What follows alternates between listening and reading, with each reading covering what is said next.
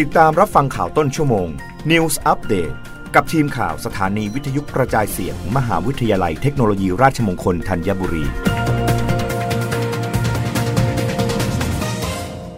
รับฟังข่าวต้นชั่วโมง โดยทีมข่าววิทยุราชมงคลธัญบุรีค่ะ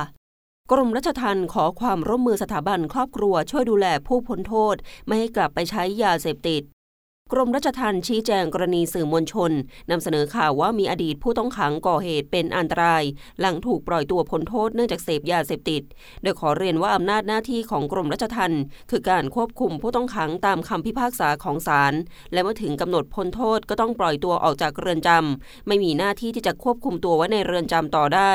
การนำเสนอข่าวของสื่อหลายครั้ง สะท้อนให้เห็นว่ามีผู้พ้นโทษออกไปแล้ว กลับไปเสพยาเสพติดอีก จนเกิดอาการหลอนหรือมีพฤติกรรมที่เป็นอันตรายและโดยส่วนใหญ่มักมีพฤติกรรมเสพยาเสพติดมายาวนาน ก่อนที่จะก่อเหตุกระทำผิดจนต้องโทษจำคุก ซึ่งขอเรียนว่ากรณีเหล่านี้เป็นกลุ่มที่เรียกว่าสมองติดยา หรือมีประวัติเสพยาเสพติด หรือติดยาเสพติดเป็นระยะเวลานาน จนอาจก่อให้เกิดโรคสมองติดยา เพราะการเสพยาเป็นเวลานานทำให้เซลล์สมองถูกทำลายสูญเสียความทรงจำควบคุมอารมณ์ไม่ได้ มีความผิดปกติทางจิตเวชจากสมองพิการ มีระดับสติปัญญาต่ำและมีสภาพจิตใจไม่ปกติ ด้วยการเหล่านี้จะไม่ปรากฏในขณะถูกควบคุมตัวในเรือนจำ เพราะผู้ต้องขังไม่สามารถที่จะเสพยาเสพติดได้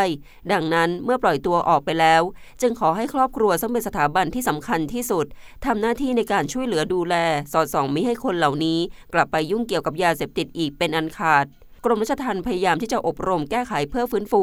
และพัฒนาพฤตินิสัยตามสาเหตุของการกระทำผิด ซึ่งพบว่าปัจจุบันสามารถลดการกระทำผิดซ้ำของผู้ต้องขังลงได้อย่างมีประสิทธิภาพ สถิติพบว่ามีผู้ต้องขังที่กระทำผิดซ้ำลดลงอย่างต่อเนื่อง ในปีงบประมาณ